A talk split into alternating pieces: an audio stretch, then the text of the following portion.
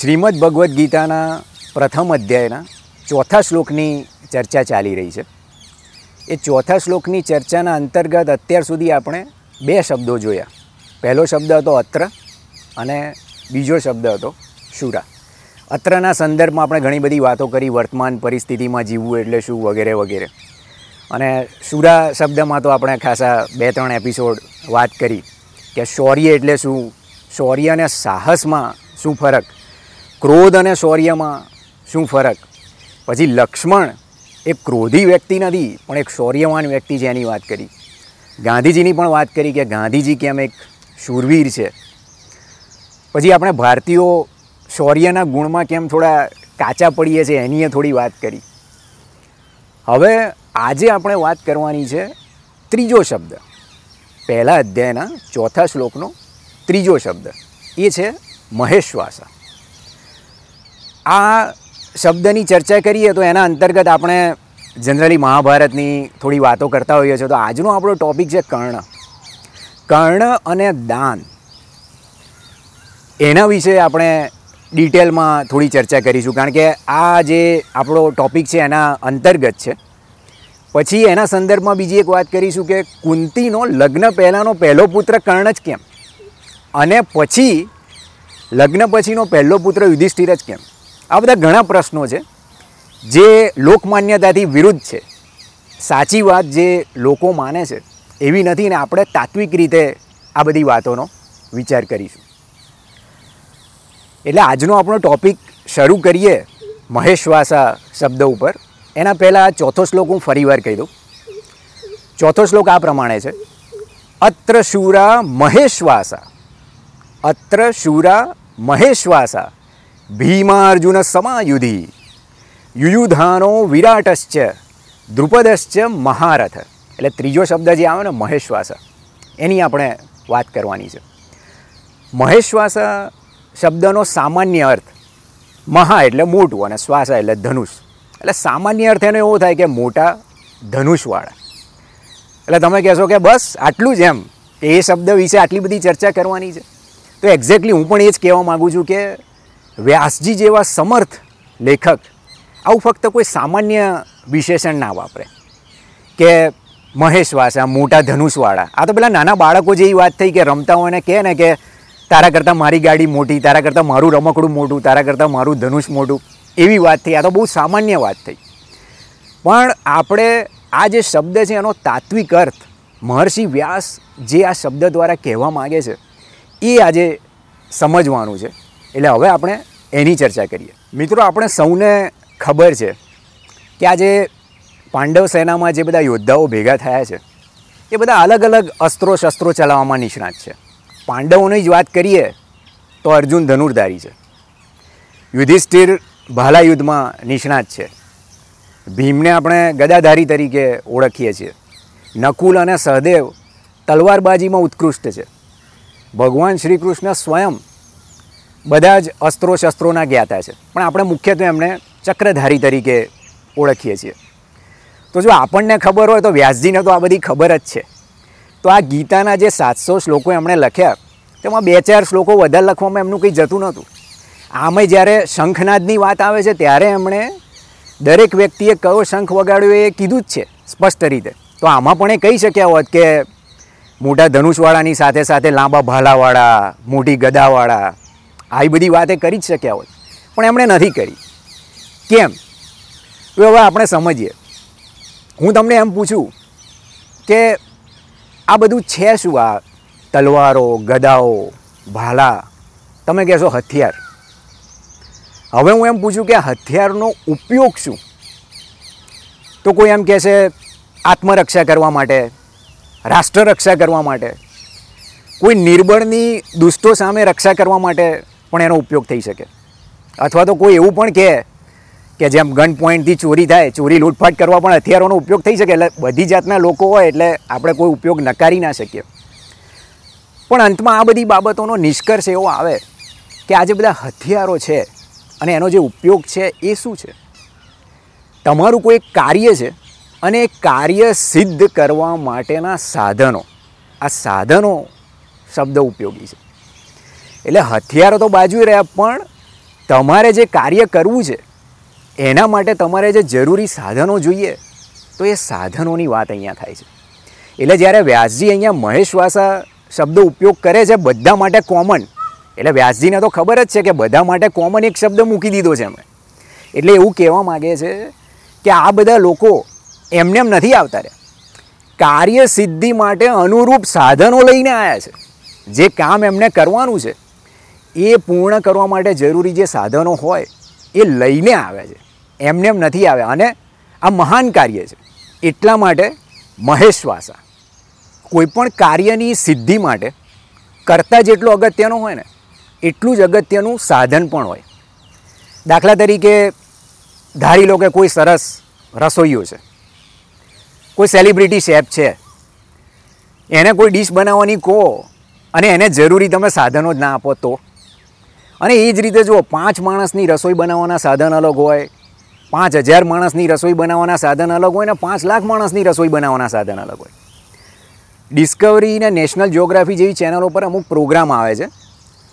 એનું નામ છે મોડર્ન માર્વેલ્સ એન્જિનિયરિંગ માર્વેલ્સ અને ઇન્ડિયાઝ મેગા કિચન એવા બધા પ્રોગ્રામ આવે છે કે એમાં તમે જોઈ શકશો કે બધા વિશાળકાય કામ, મહાન કામો જે થતા હોય તો એ કરવા માટે જોડે જોડે ઇક્વિપમેન્ટ પણ એવા જ એ લોકો વાપરે કે કોઈ મોટી નદી પર બંધ બનાવવાનો હોય, કોઈ મોટી ટનલો બનાવવાની હોય, પહાડ ખોદવાનો હોય, ત્યારે પછી કોદાળી પાવડાથી ના ચાલે.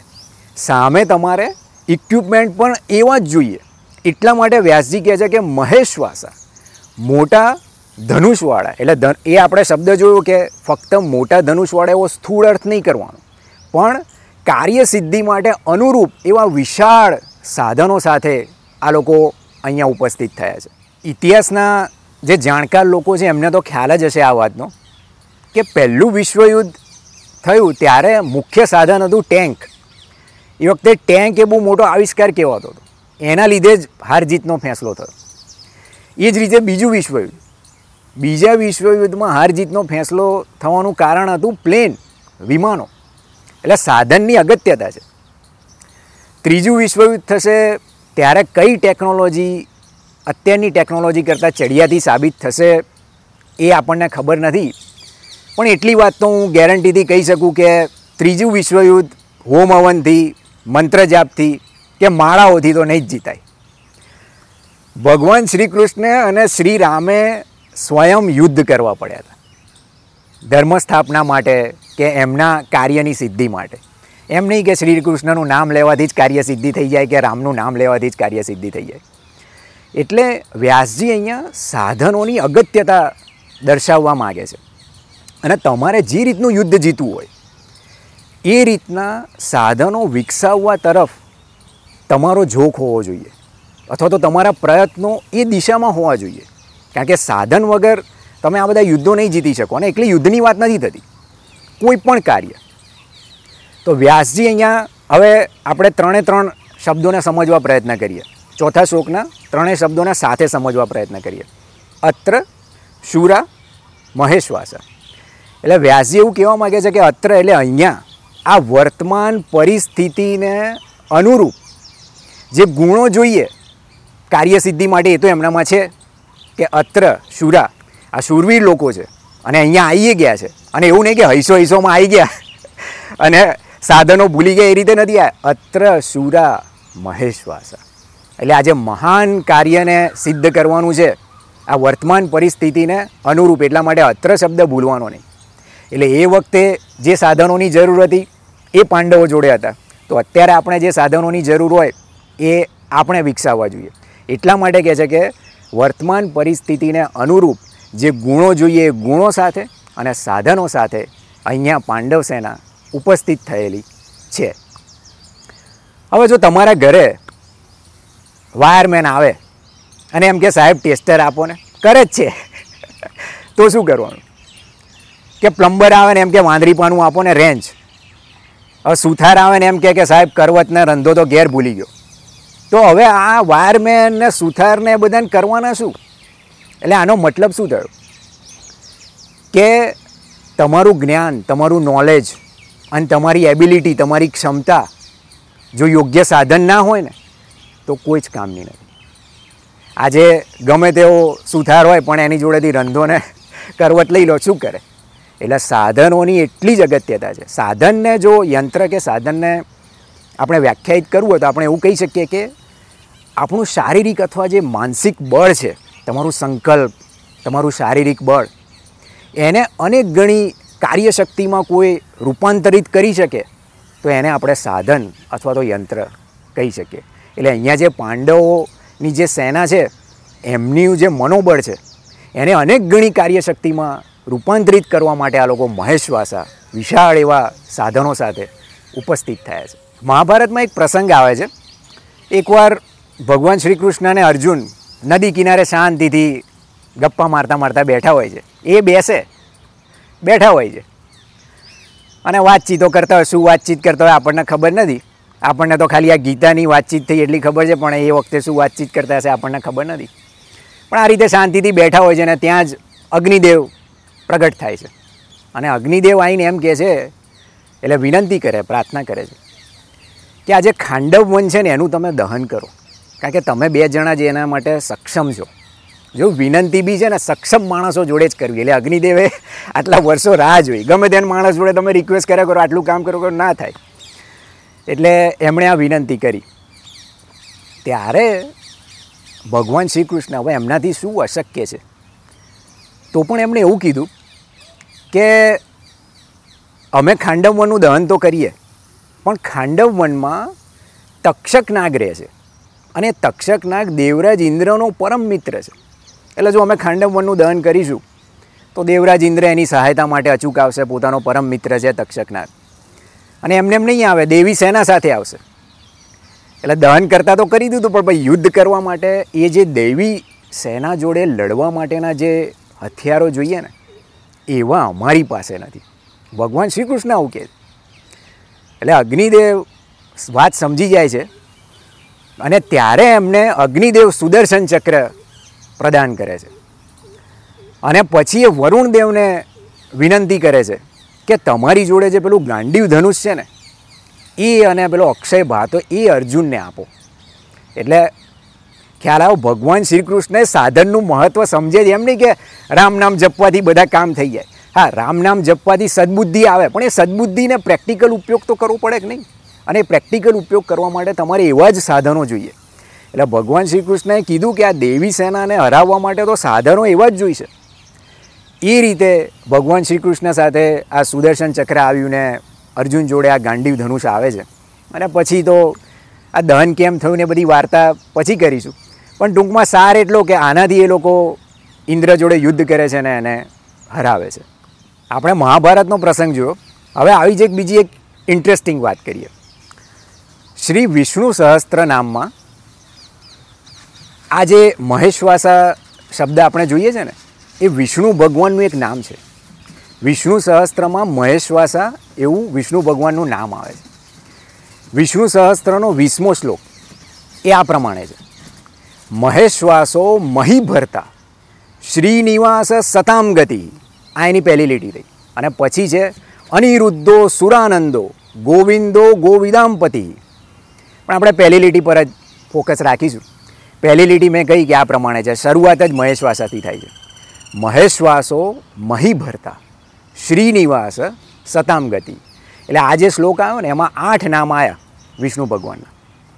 પહેલી લીટીમાં ચાર અને બીજી લીટીમાં ચાર. એટલે પહેલી લીટીના ચાર નામ પર આપણે ફોકસ કરીએ. પહેલો શબ્દ તો આપણે ખાસી એવી ચર્ચા કરીએ, એટલે તમને સહેજ અંદાજ આવી ગયો છે મહેશવાસા. એટલે અહીંયા પણ અર્થ એ રીતે જ લેવાનો છે. કે વિશાળ ધનુષવાળા અથવા તો એવા સાધન સંપન્ન સાધનોવાળા. ભગવાન સાધન વગરના હોતા નથી. એટલે જુઓ, બધા જોડે હથિયારો પણ છે અને એકલા હથિયાર નહીં જુઓ એમની જોડે એવા સાધનો પણ છે, એવું પણ આપણે સમજવાનું. બીજો શબ્દ આવે છે મહી ભરતા મહી ભરતા એટલે શું? મહી એટલે પૃથ્વી અને ભરતા એટલે એનું પાલન પોષણ કરનારા. હવે પૃથ્વીનું પાલન પોષણ કરવું હોય, તો પહેલાં રક્ષણ તો કરવું પડે ને. પૃથ્વી હોય જ નહીં તો તમે શેનું પાલન પોષણ કરવાના? એટલા માટે તમે જોયું કે આ બધા શબ્દો રિલેટેડ છે, આ બધા જેમ તેમ, આ બધા જે મહર્ષિ વ્યાસ ને આવા બધા લોકો આપણે પહેલાંય વાત કરી કે જે જે શબ્દો વાપરે છે, એ કયા ક્રમમાં મૂકે છે, આ બધા પાછળ એક તાત્પર્ય હોય છે જેમ તેમ આ બધું નથી લખાયેલું. આપણે વિષ્ણુ સહસ્ત્રની પહેલી જ લીટી જોઈ હતી કે એનો શું અર્થ થાય? પહેલાં ત્રણ ચાર નામ જ જોયા હતા કે કેટલા બધા રિલેટેડ છે. તો એ જ રીતે આ લીટી તમે જુઓ. મહેશ્વાસા પછી મહી ભરતા આવે છે. પહેલાં રક્ષણ કરો, પછી પાલન પોષણ તો પછી થશે. એટલા માટે તમે જોશો કે કોઈ પણ દેવી દેવતા આપણા શસ્ત્ર વગરના નથી. એનું કારણ જ આ છે કે પહેલાં રક્ષા તો કરવી પડે. પછી ત્રીજો શબ્દ આપણે જોઈએ. મહેશ્વાસો મહી ભરતા શ્રીનિવાસ શ્રી એટલે લક્ષ્મી અને નિવાસ એટલે જ્યાં રહે છે ત્યાં. પહેલાં રક્ષણ કરો, પછી યોગ્ય સાધનોથી એનું પાલન પોષણ કરો, પછી જ સમૃદ્ધિ એટલે કે લક્ષ્મી આવે. આ કહેવાનું તાત્પર્ય છે એટલે તમે જોયું કે બધું એકબીજા જોડે રિલેટેડ છે. અને સિન્સ ભગવાનના નામોની વાત થાય છે એટલા માટે મહી ભરતા કીધા. નહીંતર જો સામાન્ય મનુષ્યની વાત થતી હોય તો કદાચ પત્ની ભરતા કે કુટુંબ ભરતા કે એવી વાત કરી હોત. પણ અહીંયા જે મહાન પુરુષો હોય છે મહાન વ્યક્તિઓ હોય છે એમનું વિઝન નાનું નથી હોતું, એને ખાલી કુટુંબનું પાલન પોષણ નથી કરવાનું હતું. એટલે ભગવાનને મહી ભરતા કીધા છે. છેલ્લું નામ આવે છે સતામ ગતિ. એટલે સત્પુરુષોની આ ગતિ છે. એટલે શું? ભગવાન ગીતામાંય કહે છે કે જે યોગી હોય છે, છેવટે મારા સ્વભાવ જેવા જ. મારા સ્વભાવ એટલે એમનો સ્વભાવ શું? લોકોનું કલ્યાણ કરવાનો, રક્ષણ કરવાનો. યોગક્ષેમ વહામ્યહમનો જે એમનો સ્વભાવ છે, એવા બને છે. એટલે જે સત્પુરુષો હોય, જે વિદ્વાન વ્યક્તિઓ હોય, જે કાર્યશીલ વ્યક્તિઓ હોય, કર્મયોગીઓ હોય, એ છેવટે આ ગતિને પ્રાપ્ત કરે છે એનો મતલબ શું? કે એ લોકોમાં આ સમજણ હોય, કે આવા સાધનો વિકસાવે, રક્ષણ કરે, પાલન પોષણ કરે અને પછી એ સમૃદ્ધિ પ્રાપ્ત કરે. એટલે કોઈ પણ દેશના જો તમે કહેતા હોય ને કે ફલાણા સત્પુરુષ, અત્યારે તો ગમે તેને આપણે શ્રીમાન કહીએ છીએ. એ બધા વિશેષણો જેમ તેમ ના વપરાય. એને શ્રીમાન ના કહેવા જોઈએ, સત્પુરુષ જેવા તેવા વ્યક્તિને ના કહેવો જોઈએ. એણે કોઈક આર્ટિકલ લખી દીધું એટલે સત્પુરુષ કે કોઈક એક નાનું કામ કરી દીધું એટલે સત્પુરુષ એમ નથી થતા. સત્પુરુષમાં આ બધા લક્ષણ હોવા જોઈએ. તો જ તમે કહી શકો કે સતામ ગતિ. કયા લક્ષણો? કે રક્ષણ કરવા સમર્થ હોવો જોઈએ. રક્ષણ એટલે એવું નહીં કે તલવારોથી એ થાય છે. આજના જમાનામાં સપોઝ તમે એવા વિચારો ફેલાવો. એનાથી પણ તમે રક્ષણ કરી શકો. વિચારોથી પણ રક્ષણ થઈ શકે કે જે પ્રજા ઊંઘતી છે એને જગાડો. એ પણ એક રક્ષણનું જ કામ છે કે ભાઈ ઉઠો ઉઠો, વાઘ આવ્યો તો એ દોડીને બચશે કે આગ લાગી ઘરમાં, તો એ લોકો ઊંઘ્યા કરે છે. દેશમાં અત્યારે આગ લાગી એવું જ વાતાવરણ છે, તો એ લોકો ઘસઘસાટ ઊંઘે છે. એને તમે જગાડો, એ રક્ષાનું જ કામ કહેવાય. અને રક્ષા કરો, પછી એનું પાલન પોષણ કરો. એટલા માટે આ જે શબ્દો એક પછી એક ક્રમમાં આવ્યા છે વિષ્ણુ સહસ્ત્રના. ખૂબ જ સમજવા જેવા છે. મહેશવાસો મહી ભરતા, શ્રીનિવાસ, સતામ ગતિ એટલે જોયું ભગવાન સમૃદ્ધિની અવગણના નથી કરતા, અને તમે આવું બધું કરો ને, તો જ સમૃદ્ધિ આવે. એટલે આ મહેશવાસા ને મહી ભરતા ને સત્પુરુષો ને આવી બધી વાતો કરી, એટલે ઘણા લોકો એમ કહે છે કે ભાઈ, એ તો ભગવાન શ્રી કૃષ્ણ અને અર્જુન હતા, તો સુદર્શન ચક્રો આપ્યા. અને ગાંડી ધનુષ આપ્યું ને આ બધા આવી બધી મોટી મોટી વાતો આપણે કરીએ છીએ. પણ શું ખરેખર હકીકતમાં એવી વ્યક્તિઓ હોય છે રિયાલિટીમાં? તો ઉદાહરણ આપું. ભારત દેશ, જો આ તો તમે હિસ્ટ્રી તમે જુઓ ને ખાલી પચાસ વર્ષ, સાહીઠ, સિત્તેર વર્ષ પાછળ જાઓ, સો વર્ષ પાછળ જાઓ, તો તમને ખ્યાલ આવશે. આપણો દેશ ભૂખમરાથી પીડિત હતો. જરૂર પૂરતું અનાજ ભારત ઉત્પન્ન નહોતું કરી શકતું. કેટલાય લોકો, હા, એટલે અત્યારે કેટલાય બાળકો ભૂખે સૂવે છે અને ભૂખમરાથી હજુ બી મૃત્યુ થાય છે. પણ એ ગેરવ્યવસ્થાના લીધે. અનાજ તો બહુ જ ઉત્પન્ન થાય છે. તો આવો જે ભૂખમરાવાળો કન્ટ્રી હતો આપણો, એમાંથી આટલો સમૃદ્ધ દેશ બનાવવા પાછળ આવા જે આ મહેશવાસા અને મહીભરતાવાળા અને સત્પુરુષોનો હાથ છે. પહેલું ઉદાહરણ આપું, ભારતમાં છે ને બે ક્રાંતિઓ થઈ.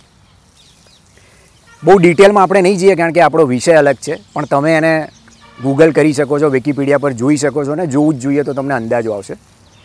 પહેલી વાત હું કરીશ, એક છે હરિત ક્રાંતિ થઈ ગ્રીન રિવોલ્યુશન કે જે આ પાક એટલા આપણને ફળ નહોતા આપતા.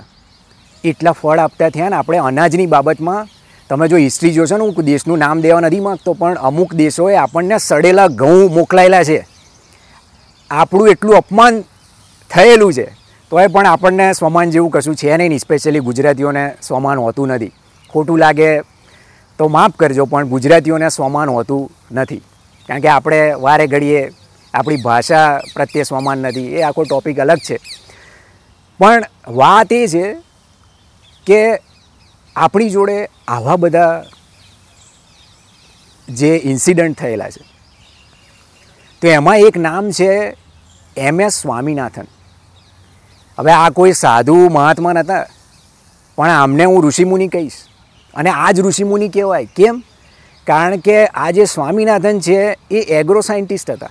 એગ્રીકલ્ચરના એ સાયન્ટિસ્ટ હતા ને એમણે જે આ પાકમાં જે પાક લેવામાં, બધી જાતો પેદા કરવામાં, એમાં જે રિવોલ્યુશન લાયા ને આજે પંજાબને ત્યાંથી જે ચાલુ થઈ હરિત ક્રાંતિ, કે આટલો બધો પેદાશ આપણને મળવા માંડી, એની પાછળ આ એક નામ છે. તમે સર્ચ કરજો ને જોજો. પણ એ વ્યક્તિ આપણને યાદ નથી. આપણા મહાપુરુષો ભૂલવામાં તો આપણે નંબર વન છીએ.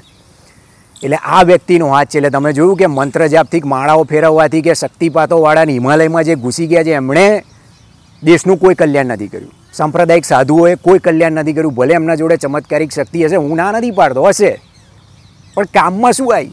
ચમત્કારી શક્તિ તો આ સ્વામિનાથનની આવી. કે એના લીધે આજે આપણે જો ભૂખમરામાં નથી રહેતા ને, અને દેશ સેટ પણ રિસ્પેક્ટ પ્રાપ્ત કરી શક્યું છે ને, અત્યારે આપણે નેટ એક્સપોર્ટર છીએ. મિડલ ઇસ્ટમાં ને આફ્રિકામાં ને, એમાં આપણે ખાવાનું મોકલાઈએ છીએ, આ ઘઉં ને બધું. એક સમયે ભૂખે મરતા હતા. તો આ એમને એમ નથી આવ્યું. એ આવા મહેશવાસા ને મહી ભરતા લોકોથી આવ્યું છે ને, આ સત્પુરુષોથી આવ્યું છે. હવે આ તો થોડું દૂરનું એક્ઝામ્પલ થયું આપણી ગુજરાતની જ વાત કરું, અમદાવાદથી સો કિલોમીટર દૂરની જ વાત. એમને આપણે ભૂલી ગયા છીએ.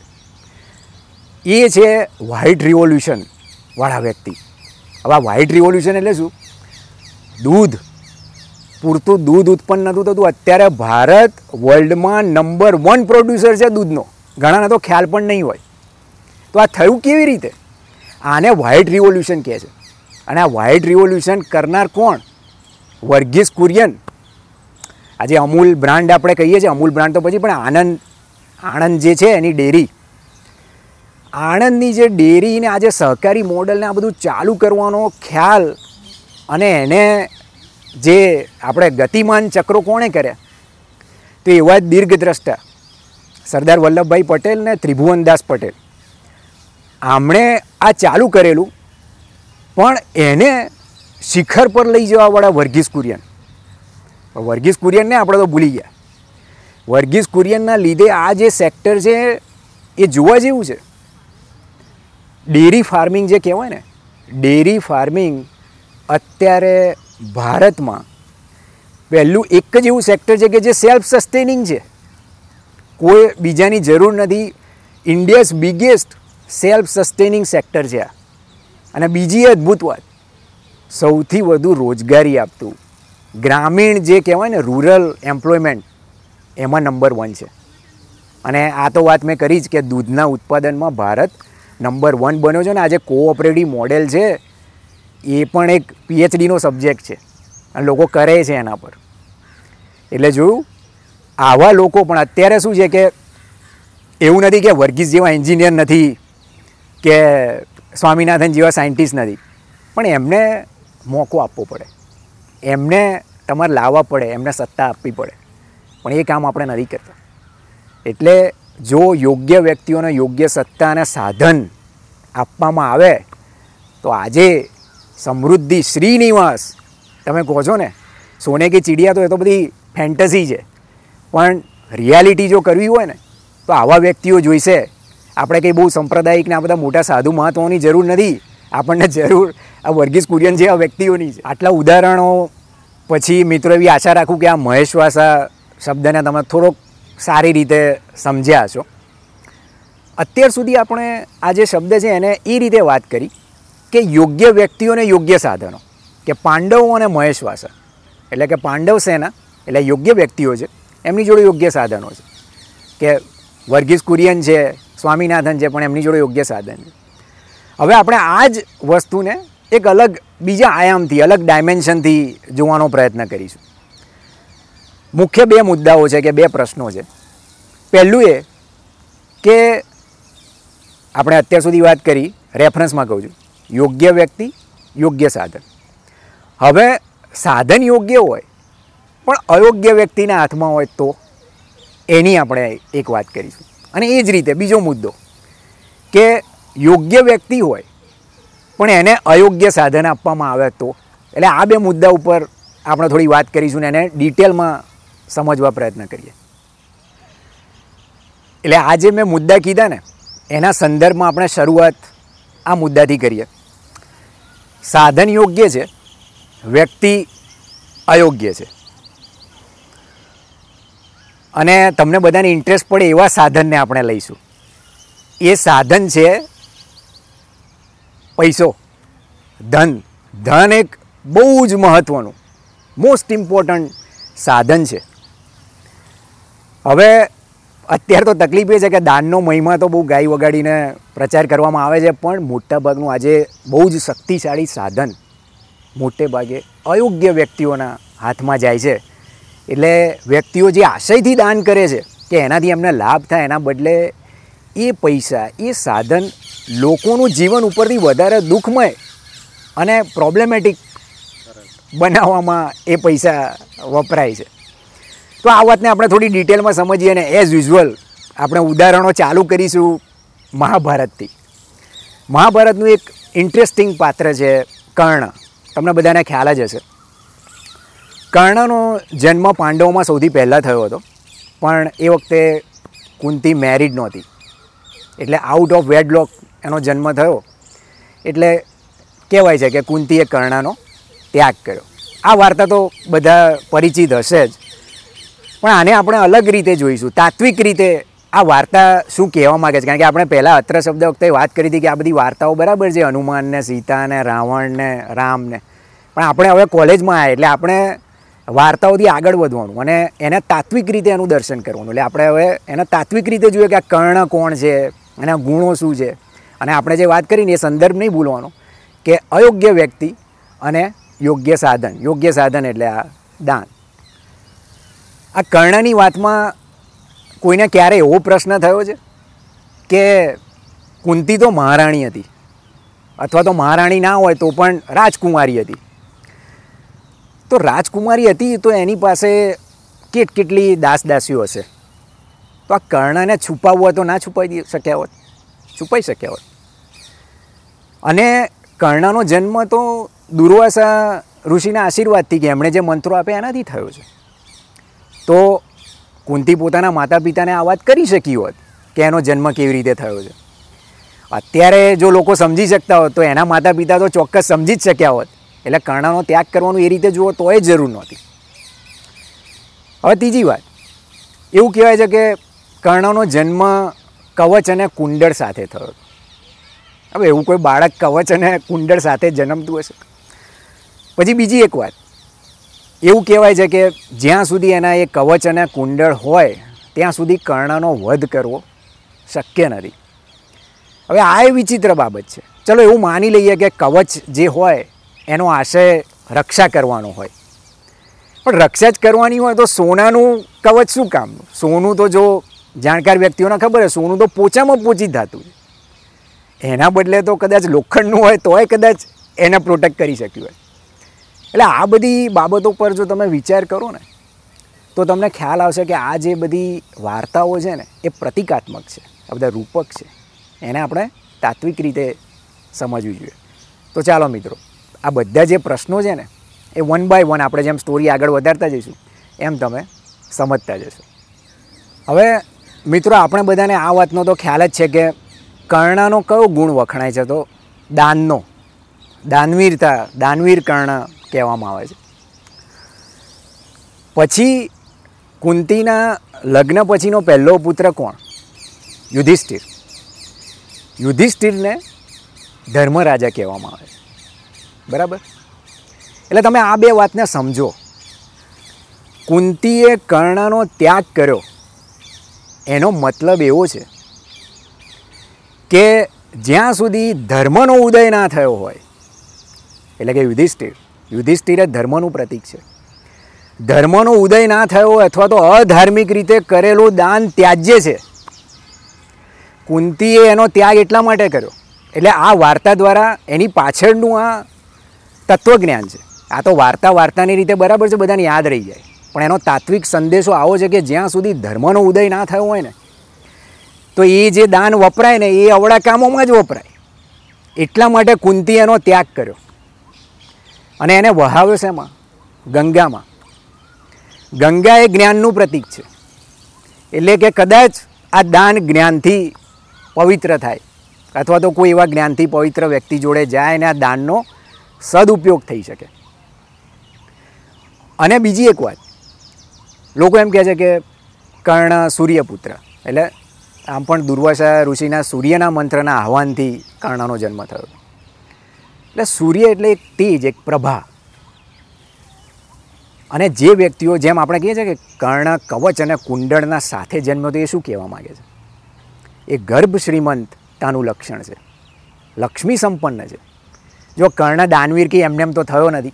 દાનવીર થવા માટે તમે જોડે પૈસા જોઈએ ને લક્ષ્મી ના હોય, એ માણસ કેવી રીતે દાન આપી શકે? ભિખારી માણસની ગમે તેટલી ઈચ્છા હોય તો એ દાન ના કરી શકે. એટલે આજે કર્ણનું કવચ અને સોનાના કવચ અને કુંડળ સાથે જન્મવું એક પ્રતીક છે કે સંપન્ન વ્યક્તિ છે. અને સંપન્ન વ્યક્તિ હોય ને એટલે એક જાતની આભા એનામાં આવી જ જાય. તમે આજે કરોડોપતિ હોય કારણ કે તમારી ખાવા પીવાની રહેન સહેન આ વસ્તુ એટલે મોટા ભાગનામાં તમારા સંસ્કાર ના હોય તો નાય આવે. પણ મોટાભાગના વ્યક્તિઓમાં એક આભા એમના ચહેરા પર એક આભા તો આવી જ જતી હોય છે. એટલે કર્ણને જે આપણે કહીએ છીએ ને કે બહુ પ્રભાવી વ્યક્તિત્વ, એ આના લીધે. કારણ કે એ જન્મથી જ સોનાના કવચ અને કુંડળ સાથે જન્મેલો વ્યક્તિ છે. આજે તમે જુઓ કે જે શ્રીમંત વ્યક્તિઓ એમના છોકરા જન્મથી જ સેલિબ્રિટી હોય. હજુ જન્મ્યા પણ ના હોય ને એમનું ઇન્સ્ટાગ્રામ એકાઉન્ટ બની જાય.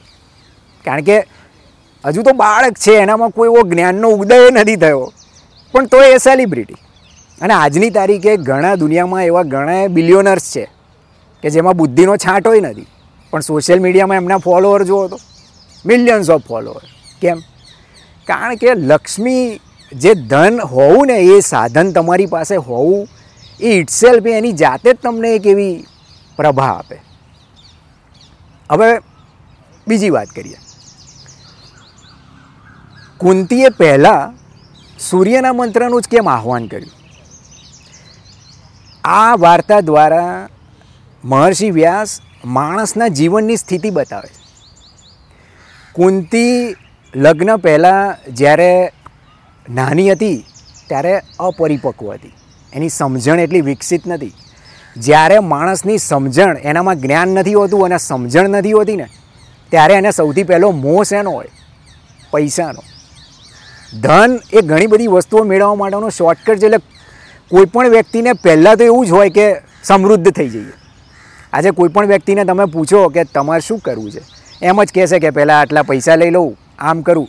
શરૂઆત ત્યાંથી જ થશે. કોઈ એમ નહીં કહે કે પહેલાં થોડું જ્ઞાન લઉં, ભાગ્ય કદાચ લાખે એક વ્યક્તિ એવો મળશે કે એમ કહેશે કે બસ, સમય મળે અને જો ઈશ્વર કૃપા થાય તો પહેલાં જ્ઞાન લઉં. પહેલી વાત માણસના મોઢે એમ જ આવશે એકવાર આટલા રૂપિયા આવે ને પછી શાંતિથી રિટાયર થઈને બીચ પર બેસે. આવે કે ના આવે? એટલા માટે કુંતી અપરિપક્વ છે. એટલા માટે એણે આ કર્ણનો મંત્ર પહેલાં લીધો. હા, અને એને વહાવી દીધો. પણ પછી તમે જુઓ, જે બાળકો જન્મ્યા, જે એના મેરેજ પછીના જે છે ક્રમ, આ ક્રમ જેવો તેવો નથી. એટલા માટે મેં કીધું કે ધર્મનો ઉદય થયા વગર બધું જ નકામું છે. પછી કુંતી પરિપક્વ થાય છે. અને સૌથી પહેલાં, નહીંતર એમ ના કે આ ભીમ બળવાન છે, એનો જ પહેલાં વાયુનો જ મંત્ર લઈ લો અથવા તો ઇન્દ્રનો મંત્ર લઈ લો. પણ કોઈ બીજા મંત્રનું આહવાન કર્યા વગર પહેલાં એ ધર્મના મંત્રનું આહવાન કરે છે, કારણ કે ધર્મ વગર બધું જ નકામું. એટલે પહેલાં યુધિષ્ઠિર આવે, પછી કોણ આવે? ભીમ, વાયુપુત્ર. કેમ? કારણ કે પ્રાણ શક્તિ છે, ધર્મ છે, પણ ધર્મને તમારે ટકાવી રાખવા માટે પહેલાં જોઈએ શક્તિ. શક્તિ વગર બધું નકામું. અર્જુન ઇન્દ્રપુત્ર છે. ઇન્દ્રિયોનો સંયમ અથવા તો ઇન્દ્રિયોનો વશ, એને એનો નિગ્રહ એને દબાવવાની નથી. પણ એને સંયમિત કરવાની છે. ઘોડા હોય જો પકડી જ રાખો તો ઘોડા ચાલે જ નહીં. આપણું અત્યારનું અધ્યાત્મ કેવું થયું છે કે ઘોડાનું ગળું બાંધી નાખો. કે ઇન્દ્રિયો ઘોડા છે એને ક્યાંય જવા જ ના દો. ના, જવા નથી દેવાની. એને બરાબર તમારે લગામ રાખીને એને જ્યાં લઈ જવાનું છે ત્યાં લઈ જવાના. તો જ ઘોડા ગાડી જાય. પણ એ એના માટે શું જોઈએ? શક્તિ. એટલે યુધિષ્ઠિર આવે છે. પછી પવનપુત્ર આવે છે. ભીમ એટલે શક્તિનું પ્રતીક છે. પ્રાણ શક્તિ અને પછી અર્જુન આવે છે. અને તમે જો નકુલ સહદેવની તો ક્યાંય વાત જ નથી, કારણ કે નકુલ સહદેવ તો બાય પ્રોડક્ટ છે. અને એટલા માટે તો એ મંત્રો એણે માદરીને આપી દીધા. નકુલ સહદેવ કુંતીના પુત્રો નથી. મેઇન ઇમ્પોર્ટન્સ તો આ ત્રણનું જ છે. પછી તો સમૃદ્ધિ આવે કે ના આવે કે બહુ ફરક પડતો નથી, કારણ કે અશ્વિની કુમારો સમૃદ્ધિનું પ્રતીક છે. એટલે આ આખી વાર્તા, આ જે બધા રૂપકો છે, એ આપણે આ રીતે સમજવાના છે. હવે ત્રીજી વાત કરીએ. કુંતીએ જ્યારે કર્ણને ગંગામાં વહાવ્યો. ત્યારે એને ભીષ્મનો સારથી અધિરથ ગંગામાંથી લાવે છે.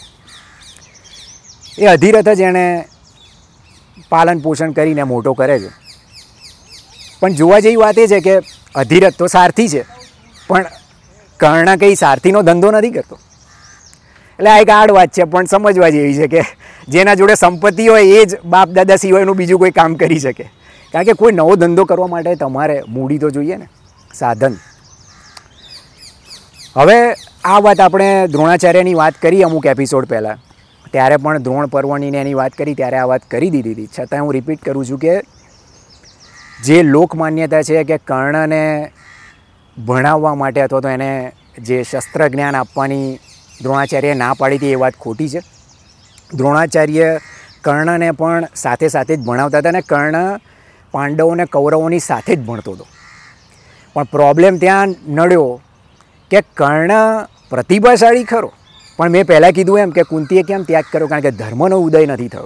એટલે કર્ણ એક એવું પાત્ર છે કે પ્રતિભા છે. પણ એ અધર્મના પક્ષે છે.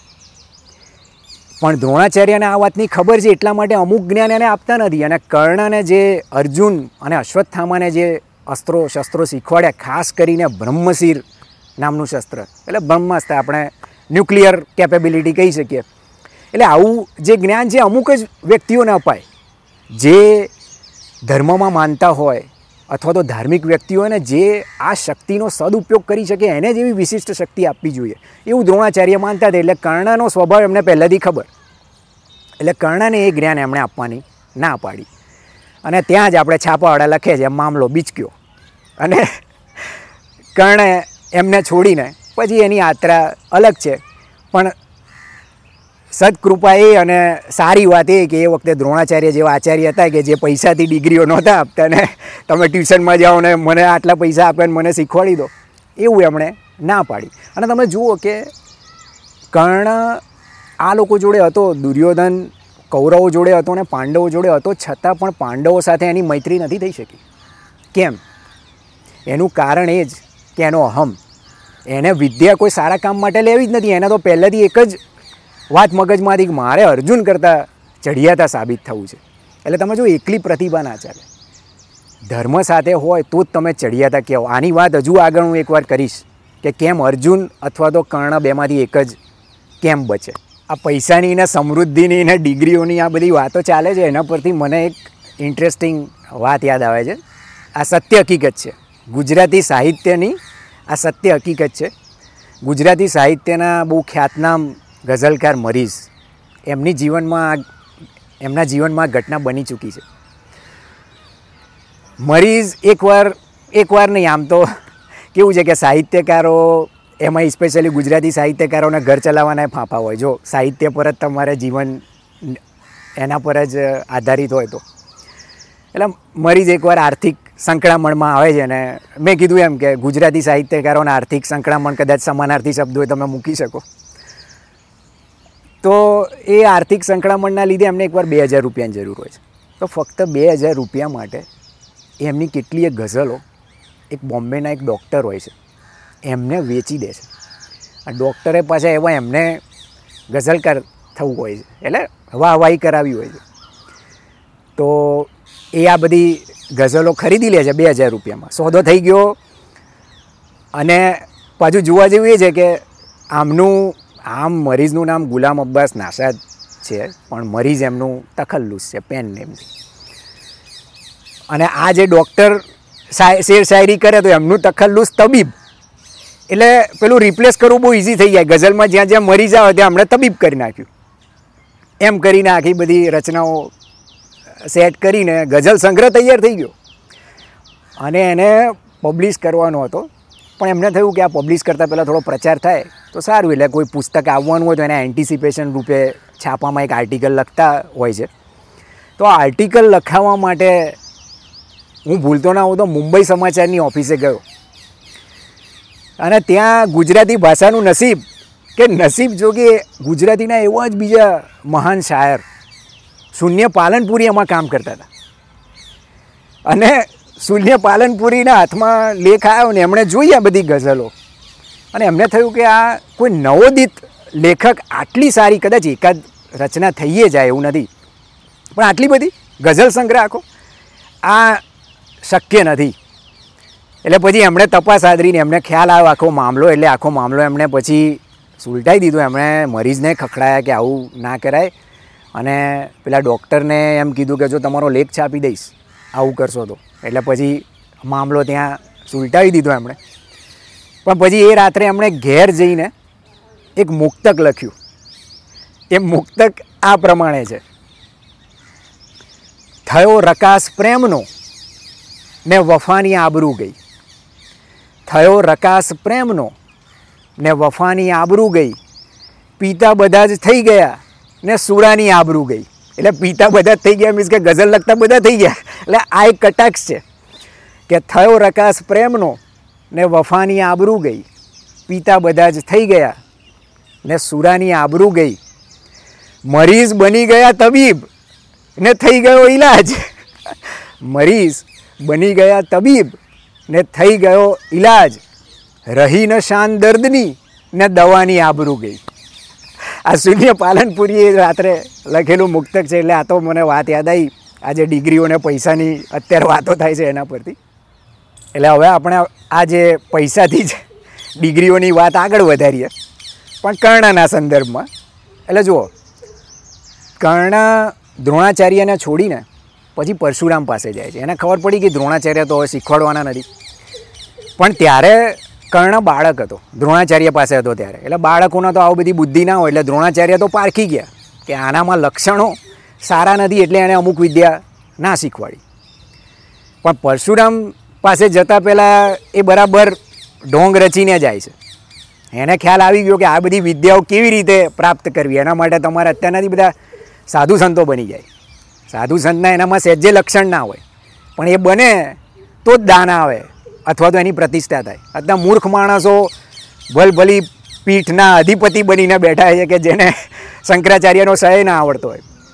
પણ વાત એ છે કે કર્ણ પરશુરામ પાસે જાય છે ને પરશુરામને એ ગમે તે કરીને મનાઈ લે છે. અને જો ઘણીવાર છે ને અમુક ગુરુ હોય, એ સારા પ્રતિભાશાળી શિષ્યની શોધમાં જ હોય. અને એમને આવો વર્ષો પછી કોઈ શિષ્ય મળ્યો હોય તો એ ખુશ થઈ જાય. કારણ કે ગુરુના જ્ઞાન વેચવું ગમે. આ તો ઘણા લોકો કહે છે કે પરશુરામ તો ફક્ત બ્રાહ્મણોને જ વિદ્યા આપતા હતા. જો આ જે બધી વર્ણનની આ બધી વાતો અડધી ખોટી છે, એનું કારણ છે કે જો પરશુરામ ફક્ત ને ફક્ત બ્રાહ્મણોને જ વિદ્યા આપતા હોય તો પછી ભીષ્મને કેમ આપી?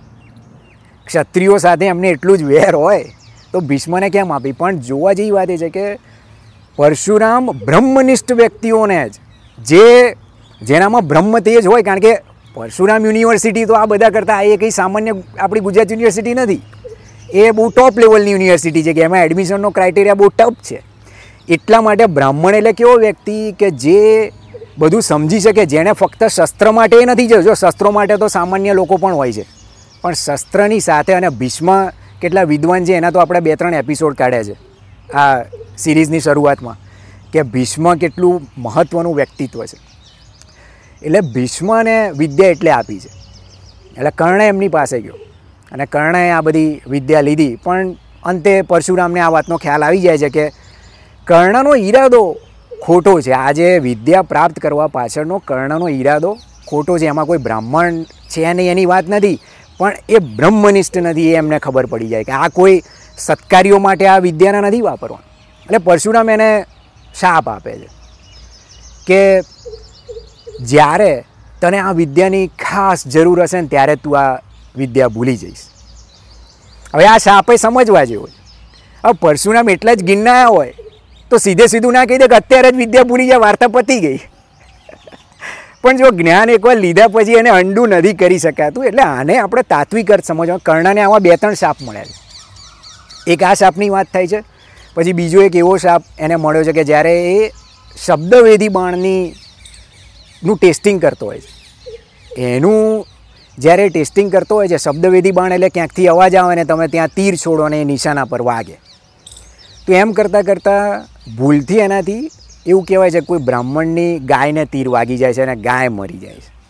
હવે આ એક પ્રતીક છે આપણે જોઈએ, એટલે બ્રાહ્મણ એને એવો શાપ આપે છે કે તું ગાફેલ હોઈશ ને, ત્યારે તારો વધ થશે. એક શાપ એવો છે અને બીજો એવો પણ છે કે જ્યારે તારા ખાસ જરૂરિયાત હશે ત્યારે તારા રથના, રથનું જે પૈડું છે એ ધરતીમાં ખૂપી જશે.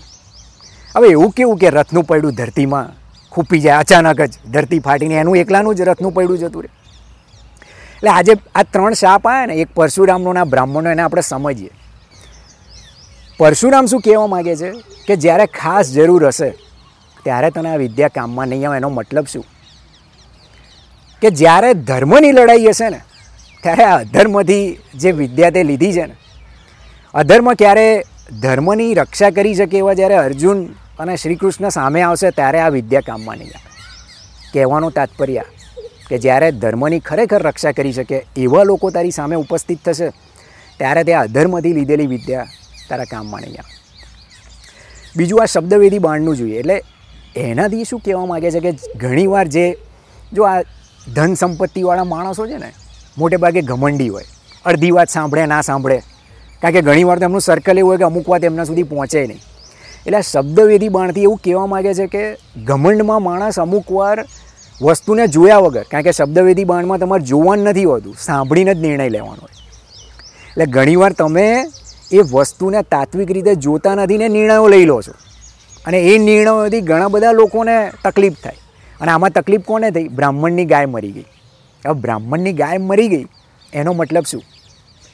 બ્રાહ્મણની ગાય મરી ગઈ, એનો મતલબ એવો કે બ્રહ્મનિષ્ઠ વ્યક્તિ જ્યારે કોઈ સત્કાર્ય કરવા જતા હોય, એમાંય તમે અડચણ નાખશો. તમે જો સમજી નહીં શકો અને તમારી જોડે તો સાધનો છે. તમે તો પ્રતિભાશાળી છો. તમારી પ્રતિભાથી આવા કોઈ બ્રહ્મનિષ્ઠ, કારણ કે ગાય ગો જે શબ્દ છે ને, એના સંસ્કૃતમાં સોળ અઢાર મિનિંગ છે. એનો એક શબ્દ બ્રહ્મવિદ્યા છે લોક કલ્યાણ છે. તો આ જે બધી વસ્તુ છે, એમાં તમે અડચણ નાખશો. એટલે આ શાપ એને ત્યારે લાગે છે કે એ જ્યારે કોઈનામાં અડચણ નાખે છે, એની ધન સંપત્તિથી.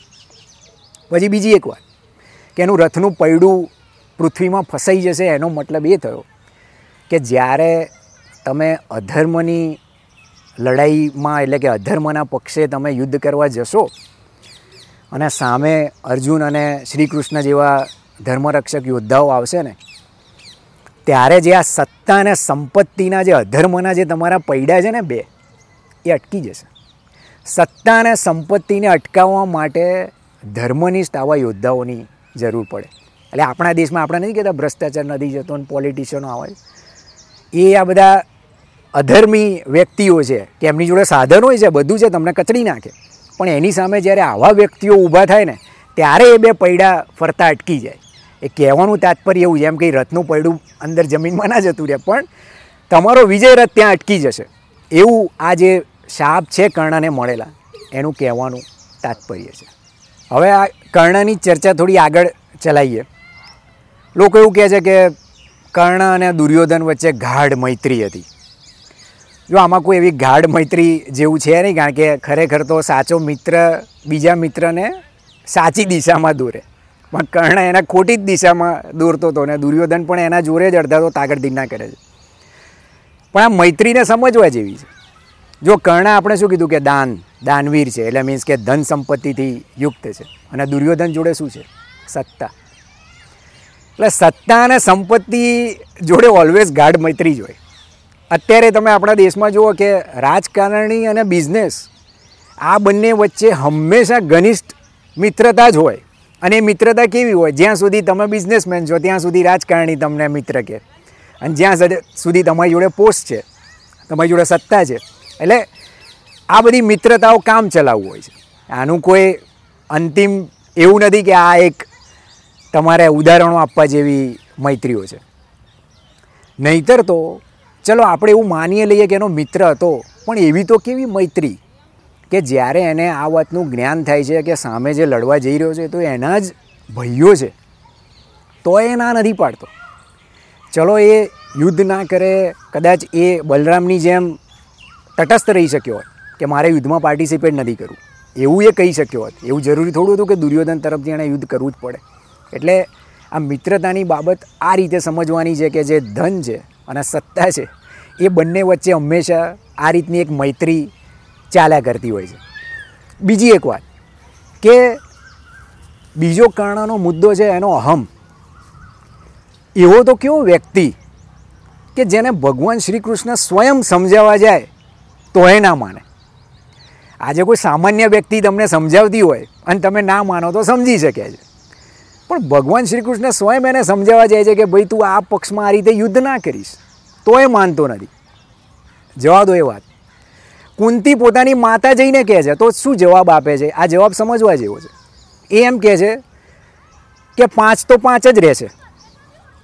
અર્જુન કે હું અને બીજા કોઈ જોડે એનું વેર નથી. આમ જોવા જઈએ ને તો કૌરવોને સૌથી વધારે હેરાન જો કોઈએ કર્યા હોય તો એ ભીમ છે. જો તમે શરૂઆતનું જુઓ ને, એની એ વાત આવશે. આપણે જે ભીમા અર્જુન સમાયુધિ શબ્દ શ્લોકનો સમજીશું ને ત્યારે. તો આજે કર્ણનો અહંકાર અને આ તાત્વિક રીતે કઈ રીતે સમજવાનું છે કે કાં તો કર્ણ બચે અથવા તો અર્જુન બચે, એ જે બાબત છે ને લોકો એવું વિચારે છે કે બંને વચ્ચે યુદ્ધ થાય બેમાંથી એક બચે. પણ આનો એક દાર્શનિક તાત્વિક અર્થ છે. કર્ણ એટલે અહંકાર. એને અહંકાર જ છે કે મારે શ્રેષ્ઠ સાબિત થવું છે. બરાબર? અને અર્જુન છે ઇન્દ્રિય વિજય એ સ્થિત પ્રજ્ઞ છે. એટલે અર્જુન અને અહંકાર બેમાંથી એક જ બચે. એટલે નથી કહેતા કે પાંડવોમાં કાં તો અર્જુન હોય એટલે કે કર્ણ હોય. બે સાથે ના રહી શકે કારણ કે અહંકાર અને ઇન્દ્રિય વિજય સાથે રહી શકે એવી કોઈ શક્યતા જ નથી. એટલા માટે જે મહાભારતમાં કહેવાનું તાત્પર્ય છે કે છેવટે તો કર્ણ બચશે અથવા તો અર્જુન બચશે. એની પાછળ આ સમય, આ વ્યક્તિઓની વાત નથી થતી. આ વાત થાય છે કે કાં તો ઇન્દ્રિય વિજય સ્થિત પ્રજ્ઞતા તમારી સાથે ટકે અથવા તો તમારો અહંકાર ટકે. એટલે વાત આ રીતની છે. અને તમે જોશો કે મહાભારતનું યુદ્ધ જે પહેલાં દસ દિવસ જે છે એ ભીષ્મ પિતામાં હતા. એ પહેલાં દસ દિવસ જ જે એમણે નિયમો ઘડ્યા હતા, જે ધર્મના કે આમ આમ થશે, કોઈ નિશસ્ત્ર પર હાથ નહીં ઉઠાવે ને આ બધી જે વાતો હતી, એ પહેલાં દસ દિવસ જ લાગુ પડેલી છે. એ તો આપણે દ્રોણ પર્વમાં જોયું કે પછી તો રાત દિવસ યુદ્ધ ચાલે છે. દ્રોણ સતત, એવું કહે છે દ્રોણ પર્વમાં દ્રોણ સતત સાડા ચાર દિવસ રાત દિવસ લડ્યા છે. એટલે તમે જુઓ કે ધર્મ જ્યાં સુધી છે ને ત્યાં સુધી કર્ણ નથી. આમ મહાભારતમાં એ વાત આવે છે કે કર્ણ અને ભીષ્મ વચ્ચે ટસલ થાય છે. એટલે કર્ણ છોડીને જતો રહે છે. જાઓ, લડી લો. તમે નહીં હો ત્યારે હું આવીશ. એટલે એનો હમ છે કે હું બતાવી દઈશ. પણ આને આ રીતે સમજવાની છે કે ભીષ્મ એ પણ કૌરવ પક્ષે એક ધર્મને પકડી રાખનાર વ્યક્તિ હતો, તો એ ભીષ્મ હતો એ જ્યારે જાય છે ને કર્ણનું આગમન થાય છે. જ્યાં સુધી ભીષ્મ છે, ત્યાં સુધી કર્ણ નથી. તમે જુઓ. એટલે આ પણ તાત્વિક રીતે વાત એવી છે કે અહંકારી વ્યક્તિઓને ભીષ્મને એના દાન, એની સંપત્તિનો કોઈ જ ખપ નથી. ભીષ્મએ ઉપયોગ કરવા જ નથી માગતા. ભીષ્મ કર્ણનો ઉપયોગ કરવા નથી માગતા એનો મતલબ શું? નહીંતર આમ તો બંને ગુરુભાઈઓ છે. પરશુરામના બંને શિષ્ય છે. તો ગુરુભાઈના નાતે બંને જોડે યુદ્ધ કરવું જોઈએ. પણ એ સમજે છે. અને એક વાત એવી આવે છે કે જ્યારે કર્ણ એક સમયે અમુક રાજ્યો જીતીને લાવે છે અને દુર્યોધનને આપે છે એટલે હસ્તિનાપુરમાં ભેળવી દે છે. તો હવે કર્ણના પહેલાં ભીષ્મ હતા. અને એ તો એના કરતાં મહાન યોદ્ધા હતા. તો એવું ના બને કે ભીષ્મ જઈને બધા કેટલાય રાજ્યો ભેળવીને લાવે, પણ ભીષ્મ એમાં અહંકારી નથી. કર્ણને એનો જે અહંકાર છે, ભીષ્મને નથી એમની વિદ્યાનો અહંકાર, નથી એમના બળનો અહંકાર, નથી એમના જ્ઞાનનો અહંકાર, કે નથી એના સત્તા જે સંપત્તિનો અહંકાર. એટલે આ જે અહંકાર નથી, એટલા માટે આવા બધા કામ કરતા નથી. એટલે આપણે જોયું કે દુર્યોધન એટલે સત્તા અને કર્ણ એટલે સંપત્તિ. આ બંને ભેગા થઈને જ કુકર્મો આચર્યા કરે જ્યાં સુધી ધર્મ ના હોય ત્યાં સુધી. પણ અનફોર્ચ્યુનેટલી અત્યારનો સમાજ આપણો ભીષ્મ જેવો નથી કે ભીષ્મ જેવા વ્યક્તિઓ નથી કે જે એ દાનની લાલચથી દૂર રહી શકે ને એને દૂર રાખે આ જેમ ભીષ્મએ દસ દિવસ દૂર રાખ્યો એ રીતે. એટલે ધ્યાન ખરેખર આપણે રાખવાનું છે. કારણ કે અત્યારે તો તમને એવી જ સંસ્થાઓ જોવા મળશે કે તમે એન્ટર થાઓ એના પહેલાં દાન પેટી આવી જાય. અને મોટે ભાગે જો આવી બધી સંસ્થાઓ છે, એના દાનનો દુરુપયોગ જ થાય છે આપણે વાત કરી. એટલે મારા મતે આ તો મારો પર્સનલ ઓપિનિયન છે.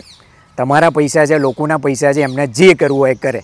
છૂટ છે. મારાથી કશું કહેવાય નહીં તમે શું કરો. પણ આ તો હું એવું સમજું છું. પર્સનલ મારો ઓપિનિયન છે. કે ખોટી સંસ્થાઓમાં એમાં દાન આપવા કરતાં એ પૈસા જમીનમાં દાટી દઈએ ને, તો વધારે પુણ્ય મળે. કારણ કે એટલીસ્ટ એ પૈસા ખોટા કામમાં તો નથી આવતા. સારા કામમાં ના વપરાય તો ઠીક છે, પણ ખોટા કામમાં તો નથી વપરાતા. કેમ? કારણ કે તમે ખોટી સંસ્થાઓને, ખોટા મંદિરોને, ખોટા સંપ્રદાયોને દાન આપો, એટલે એ શું કરશે? ખોટી વાતોનો પ્રચાર. કારણ કે સંપ્રદાયના આ બધી વસ્તુ ઇટસેલ્ફ એ ભાગલા જ છે. આપણી એકતામાં કોઈક આ કંઠી પહેરો, પેલું તિલક કરો, આ કરો, આને પાલન કરો, આ નવો કોઈ દેવી દેવતા અથવા તો તમારો જે કોઈ ઈષ્ટદેવ તો બાજુએ જતા રહ્યા છે જોકે અત્યારે તો ધર્મગુરુઓ જ સ્થાન ગ્રહણ કરીને બેઠા છે. એટલે આ બધા ભાગલા જ પડે છે. એનાથી કોઈ એકતા નથી સ્થપાતી. એનાથી નથી કોઈ જ્ઞાનની ચર્ચાઓ થતી. તો હવે આમાંથી સમાજને સારું શું મળે છે એ બહુ મોટો ક્વેશ્ચન છે. આના કરતાં તો આવી સંસ્થાઓ સુકાઈને એ ખરી પડે ને, એમાં જ સમાજનો લાભ છે. એટલા માટે આ તો મારો પર્સનલ ઓપિનિયન છે કે આવામાં એક રૂપિયો આપવો એના કરતાં તો જમીનમાં દાટી દેવા. સારા. બીજી એક વાત કે આપણે એવું સમજીએ છીએ કે આપણી કહેવતોએ ઘણી આપણે સમજીએ છીએ, પણ સમજતા નથી કે એવી કહેવત છે કે વાંદરાને નિસરણી ના અપાય. પણ તમે જુઓ કે બહુ સામાન્ય કહેવત છે. પણ તોય રોજ કેટ કેટલા વાંદરાઓને આપણને નિસરણી એટલે સાધન. કે વાંદરો આમાંય ઉત્પાત મચાવે એને તમે સાધનો આપો. એટલે કે આવી સંસ્થાઓને એ બધાને તમે સાધનો આપ્યા કરો. બીજી એક વાત, આ દાન ઉપરથી બહુ મહત્ત્વની વસ્તુ છે. આપણે જે વોટિંગ કરીએ છીએ, મતને આપણે દાન કહીએ છીએ. એટલે તમે જોયું કે આપણો જે આ રકાસ થયો છે એની પાછળ આપણું દાન જ જવાબદાર છે. ખોટી જગ્યાએ જે દાન કરીને આપણે તકલીફો ઊભી કરી છે ને, સાચી જગ્યાએ દાન થતું નથી. બાકી આજે આ વર્ગીઝ કુરિયન ને એવા બધા લોકો જોડે જો દાન જતું હોય, આ તો હું તો સામાન્ય એન્જિનિયર છું. ઘણા લોકો નથી કહેતા કે અમુક વસ્તુ કરવી શક્ય નથી ને આમ ને તેમ. પણ આ તો આ તો મારું વિઝન છે. હું એક સામાન્ય એન્જિનિયર છું. મારા કરતાં તો કેટ કેટલાય વિદ્વાન આજે ગુજરાતમાં જ પડ્યા છે. આ વર્ગીસ જેવા તો બીજા પાંચસો હશે. એ બધાને જો તમે પ્રોપર પ્રોત્સાહન આપો અને બધા જોડે વિઝન હોય છે જ. પણ એ વિઝનને એ લોકો ઇમ્પ્લિમેન્ટ નથી કરી શકતા, એની પાછળનું કારણ જ કે એમને પૂરતા સાધનો સમાજ આપતો નથી. બાકી તમે શું માનો છો? ખરેખર ગુજરાત, ગુજરાતની જ વાત કરું તો, બીજો તો દેશમાં મને બહુ ખબર નથી, બીજા બધા રાજ્યોની પણ હું ફક્ત ગુજરાતની, આ તો હું તામ્રપત્ર પર લખીને આપું. તામ્રપત્રનો તો અત્યારે રિવાજ જતો રહ્યો તો આપણે નોટરી કરાવી લઈએ. હું નોટરી કરાવવા તૈયાર છું કે જો ગુજરાતીઓ જેટલું દાન કરે છે ગુજરાતમાં એટલા એવા એવા ભામાશાઓ બેઠા છે, ગુજરાતીઓનું દાન ખાલી સારી જગ્યાએ જ વપરાય, બહારનો એક પૈસા નથી જરૂર. ગુજરાત ટોપનું આમ જેમ યુરોપિયન કન્ટ્રીઓ છે ને બધા કરતાં ટોપનું કન્ટ્રી જેવું એનું સ્થાન થાય. અને આમાં કોઈ બેમત નથી. આમાં કોઈ જ બેમત નથી. ઘણા લોકોને એવું હશે કે આવું કઈ રીતે થાય ને આ બધું. એ બધાની બ્લુ પ્રિન્ટ આગલા અમુક વિડીયોમાં હું આપીશ. મારી બુદ્ધિ પ્રમાણે. અને મારી તો બહુ સામાન્ય બુદ્ધિ છે. અને મેં કીધું એમ કે આવા વર્ગીસ કુરિયન એવા બધા તો બધા પાંચસો બેઠા છે. તો એવા લોકોને આપણે વિચારો લઈએ ને અને ઘણીવાર તો પૈસા બીજે દાને લેવાની જરૂર નથી. આજે કૌભાંડો કરીને, કૌભાંડોની કોઈક દસ હજાર કરોડ કરીને જતું કોઈક વીસ હજાર, પચીસ હજાર. પચાસ હજાર કરોડમાં તો ગુજરાતને હું સિંગાપોર બનાવી દઉં. એટલે વાત એ છે કે આપણે આજે દાનમાં ને એમાં આપણે વિવેક બુદ્ધિ રાખતા નથી અને ખોટા વાંદરાઓને નિશાણીઓ આપ્યા કરીએ છીએ. જે આમ તો આપણે બંધ કરવું જોઈએ, પણ અગેન આ તો મેં એક વિચાર મૂક્યો. નમ્ર વિચાર છે, કોઈએ કરવું ના કરવું એ એમના પર છે. મિત્રો, આપણે અત્યાર સુધી વાત કરી. પહેલાં આપણે વાત કરી કે યોગ્ય વ્યક્તિ, યોગ્ય સાધનો. પછી કર્ણના અને દાનના એક્ઝામ્પલ પરથી આપણે વાત કરી કે સાધન યોગ્ય છે. દાનમાં કશું ખરાબ નથી, કારણ કે એ બહુ મોટી શક્તિ છે. પણ એ કઈ બાજુ જાય છે, એના પર બધો આધાર છે.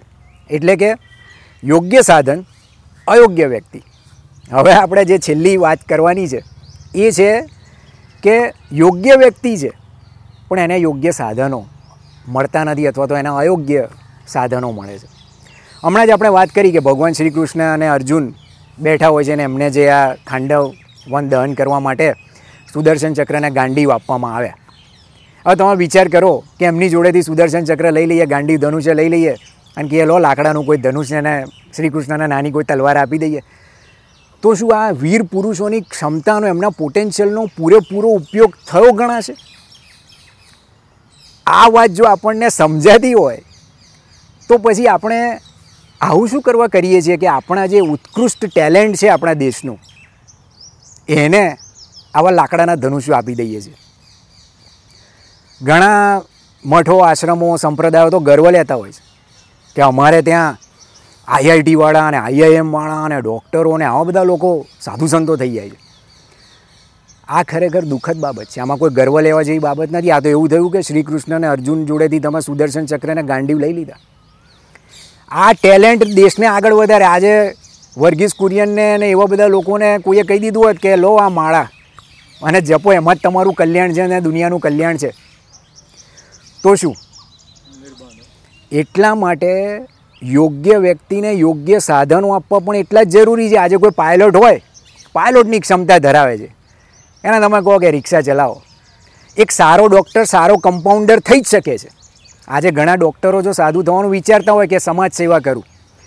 એમાં તમે કોઈ આ રીતે મઠ સંપ્રદાયમાં જોડાશો ને તો તમને કોઈ જ આધ્યાત્મનું જ્ઞાન નહીં થાય એની હું ગેરંટી આપું છું. કેમ? કારણ કે સાચું આધ્યાત્મ એ છે કે તમે તમારી ક્ષમતા પ્રમાણે હમણાં જો ગુણવંત શાહનું પ્રવચન સાંભળતો હતો એમાં એમણે બહુ સરસ વાત કરી કે સેલ્ફ રિયલાઇઝેશન એનાથી તો કે મોટાભાગના માણસો કદાચ બહુ દૂર હશે કે આપણે સ્થિત પ્રજ્ઞ તો ના બની શકીએ.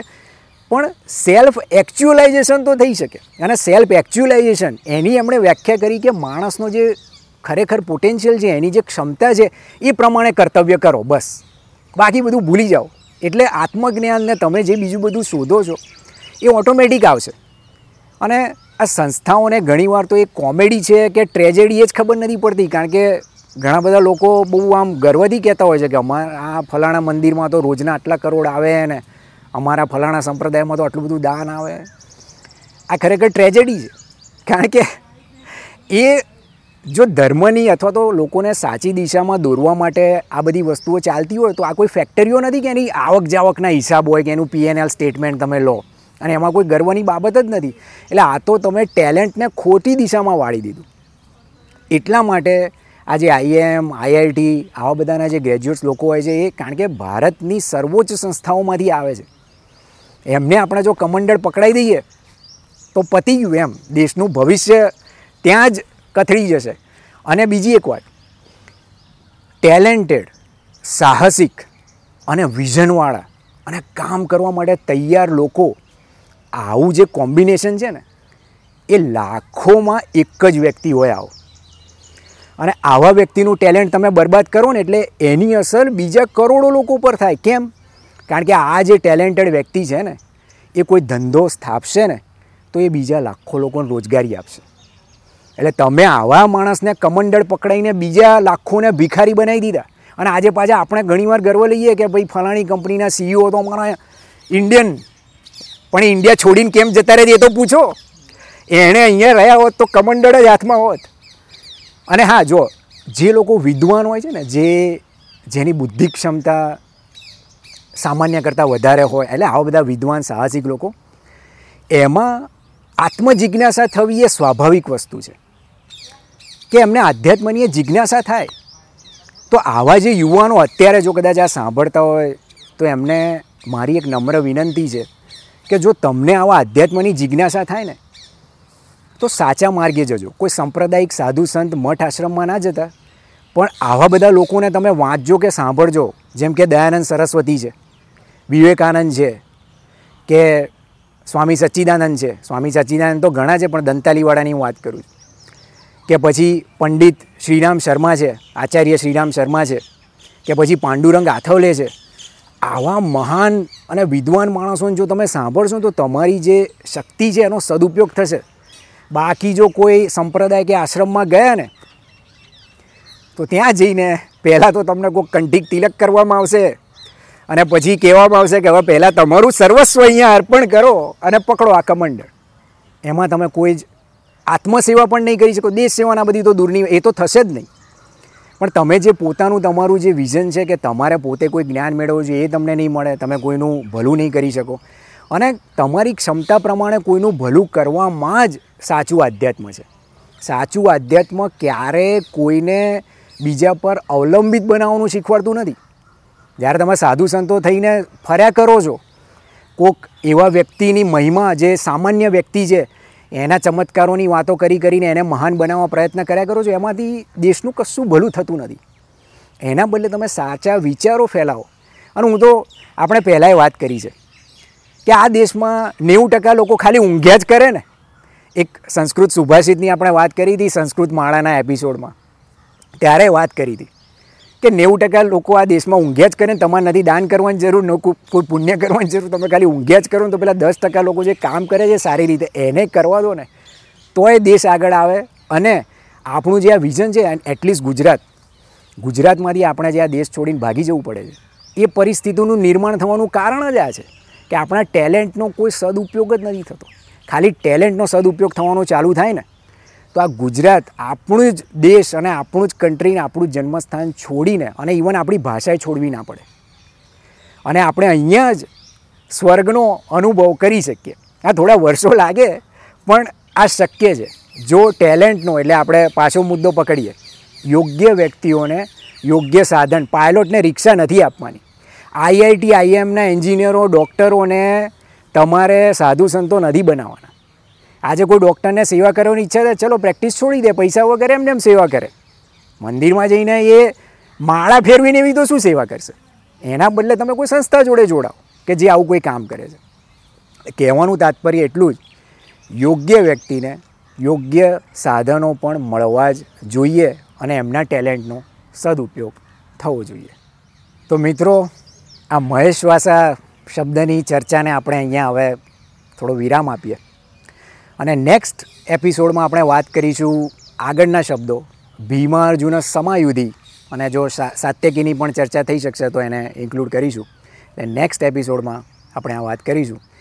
પણ મીન વાઇલ ભગવાન શ્રી કૃષ્ણ આપણને સૌને એવી સદબુદ્ધિ આપે કે આપણે યોગ્ય વ્યક્તિઓને, યોગ્ય સાધનો આપીએ. અને આ પાછું એટલું જ જરૂરી છે કે અયોગ્ય વ્યક્તિઓને અને અયોગ્ય સંસ્થાઓને આપણા અવિવેકી દાનથી શક્તિશાળી ના બનાવીએ. તો જ આપણે આજે મહેશ વાસા શબ્દને ગીતાના બરાબર સમજ્યા કહેવાઈશું એવી પ્રાર્થના સાથે. જય શ્રી કૃષ્ણ.